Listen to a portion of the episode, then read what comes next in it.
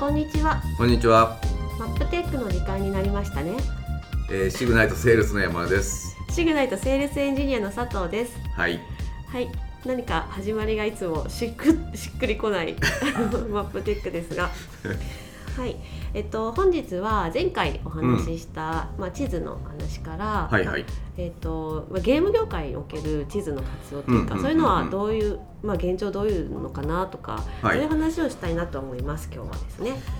また難しいテーマですね。はい、まあ、難しいんですけど、はい。多分あの山田さんすごくこういろんなゲームをこうされているっていうイメージが私の中であって。いや全然してない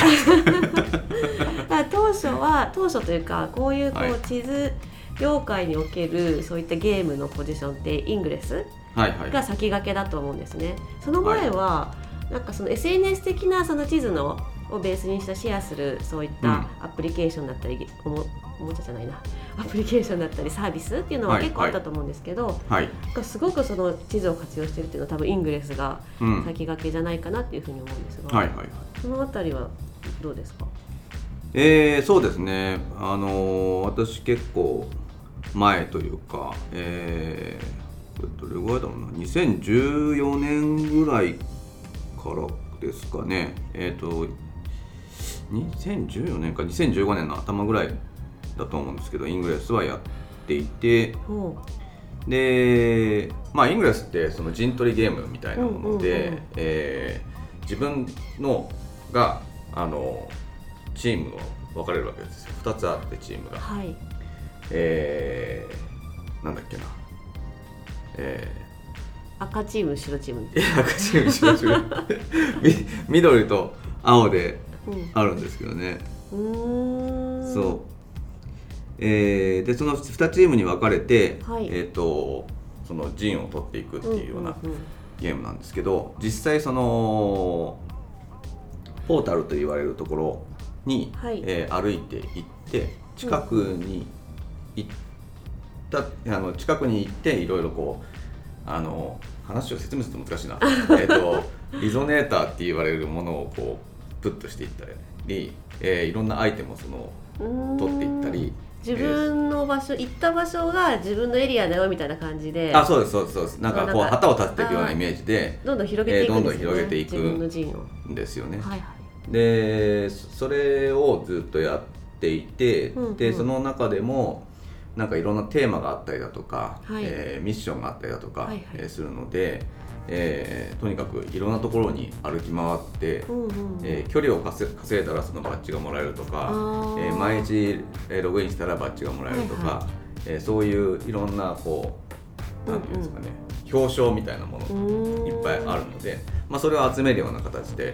えーやっていましたね。だから結構外に出て毎毎週のように外に出て、えーいろんなところにこう歩いていって、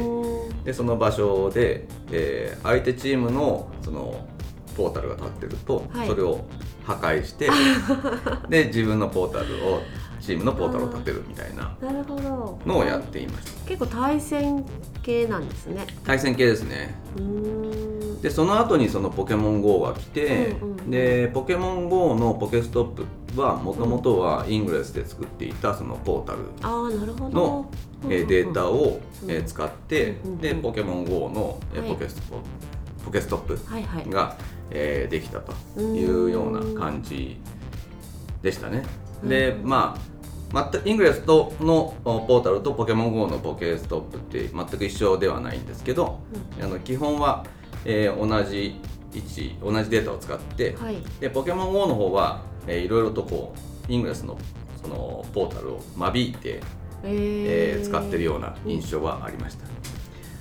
あとポケモン GO ポケモン GO が、えー流行ってからもういろんなところに人が行くようになっちゃって、はいはい。えー神社でやるのダメとかなんかそういう制限がかかるようにはいはい。なったりとかしてるので、うん。まあ、そのそのデータもいろいろ多分精査されてるんじゃないかなと思いあますけどね。もまあもともとはそのイングレスの時は神社とかそのまあ普通に入っていいような場所にはあったりしたけど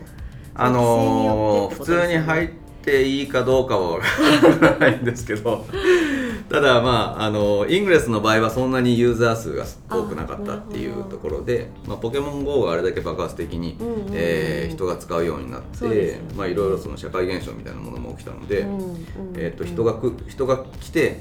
来るのがまあ好ましくないエリアっていうのもあるのではいそでね、まあ、それで制限がかかったっていうような感じだと思いますけど。それでいうとそのポケモン GO の後になあのシバニャン？ジバニャン？ジ バニャンの「妖怪ウォッチ」だったり、はい、ウォーキングデッドだったり、はいはいはい、同じような形の,、あのタイプのゲームっていろいろ出てきてると思うんですけど。はいはいはいはい。えーと、それ自体は、えーと、去年のその GDC っていうゲームデベロッパーズカンファレンスっていうところでその Google が発表した、はい、えー地図 Google マップのその現実の地図を、うん、まあ、ゲームのそのインフラとして使えますよっていう、えまあ、ソリューションというかそういうサービスが出たっていうのが、まあ、きっかけですね。でその「妖怪ウォッチワールド」にしても、はい、そのウォーキング・デッドですとか、うんうん、あとジュラシックジュラシック・パークのやつもあったと思うんですけど、まあ、そういうゲーム自体は、えー、全てその Google マップをベースにした、えー、世界を使って、えゲームをやっているというような感じですね。面白いですね。面白いですよ。ね。で要は Google も結構そのゲーム業界にはこう力を入れていて、えー、今年のそのまた GDC で発表があったそのスタディアっていう、はいはいえー、ゲームのプラットフォーム、うん、楽しみですよねどういうもんか分かります？あれは、えっと、ありとあらゆる、えっと、ウェブ上でいろんなゲームができる状態 まあ簡単に言うと 例えば、えっと、YouTuber の人がゲーム実況してて、うん、このゲームや面白いよって言って見ている、うん、YouTube を見ているユーザーがそのまますぐそのゲームをできる状態になるっていう、どこでも多分あのゲームがアクセスできていろんなところから、うん何のデバイスでも同じようにゲームできる環境をプラットフォームを作るっていうような認識でいますね。はい、えっ、とまあ、根本的に、うんうん、えー、従来のそのコンソールコンソールゲームって言われてる、はい、まあ、プレイステーションですとか XBOX ですとか、うんうん、まあ、そういうものと、えー、あとはゲーミング PC って言われている、はい、そのゲーム用の PC を、今まで従来っていうのはゲームをする時はそういうものを使っていましたと。えー、あとはもうポータブルであれば、うん、えー、PSP だったりですとか、はい、あとは NintendoSwitch ですとか、うん。うん、まあ、そういったものを使うっていうのが前提だったんですけど、うんうん、そのスタディアをの場合は、えー、その処理をするコンピューターというのが、うん、えー、必要なくてですね、はいはい、えー、それらは全てクラウド上の、えー、ハイスペックな、うんうん、えー、サーバーを使って処理をすると。というので、えー、基本的にその例えばスマートフォンですとか、そういったもので、えー、ゲームができるようになるんですけど、うんうんはい、まあ、インターネットがきちんとつなつながっていれば、うん、あとは、えー、処理自体は、うん、えー、Google のサーバーの方でやってくれるので、はいはい、えー、そうすると、えー、自分たちが持っている、うんうん、そのスマートフォンのスペックというのは、うん、えー、関係なくなる。と。今までそのなんかアプリケーションとかで出してたりとか、はい、ウェブのゲームであったりとかっていうのは結構その依存しちゃうところがあったりしたじゃないですか、うん、機種依存が。それがないから誰でもこう同じゲームを同じ場所で同じ場所？同じ場所。じゃないだ 同じ場違う場所から体験できて、はいうん、それが共有できるっていうようなそうですね。なので、えーと、従来みたいなそのハードハードウェアを買う必要がなくて、まあ、コントローラーは、えー、スタディア用のコントローラーを買うんですけど、まあ、それがあれば、えー、すぐにそのスマートフォン経由であったりですとか、えー、そういう、まあ、キャストデバイスみたいなもので、えー、使って接続をして、で使えるようにゲームができるようになるというので。えー、ただ単純に、まあ、どちらかというと、えー、画像を映すためのデバイスがあればそれで済んでしまう。とだテレビなんかに関してもスマートフォン経由でその Chromecast ですとかにキャストして映してしまえば、はいはい、大画面で、えー、ゲームをすることもできると。というのがすごく、まあ、新しいというか売りになっていますね。そうするとその高いコンソールゲームみたいなものをハードウェアを買う必要がなくなってくるのであとはまあコンテンツがどれだけ充実してくるか、えーによるんですけど、うんうん。まあ、そういうのが、えー充実してくれば、うんうん。えーどんどんそっちにシフトしていってしまうのではないかなと。ね、確かに。その辺なんかその他のゲーム業界の人どう感じてるのか気になりますよね。そのハード業界ハードまあそうですね。だからそのソニーであったりそのマイクロソフトであったり、うん。えーあと任天堂であったり、はいはえーそういう業界からしてみれば、えー結構驚異的な感じではあると思いますね。やっぱりそのなんか時代的に物を持たないというか、うん。その高価なものっていうよりはなんかその同じところでこう共有して使えるようなはいはい。あの時代にどんどん多分シフトしてきているので、そこにすごくマッチしているなっていうのはすごく感じますし、だからイメージとしてはあの昔昔は、あの映画を見るのにうん。あの TSUTAYA に行って、えーレンタルをしてきましたと。はいはい。あーあそでそうです。ねそのその後えっ、とポス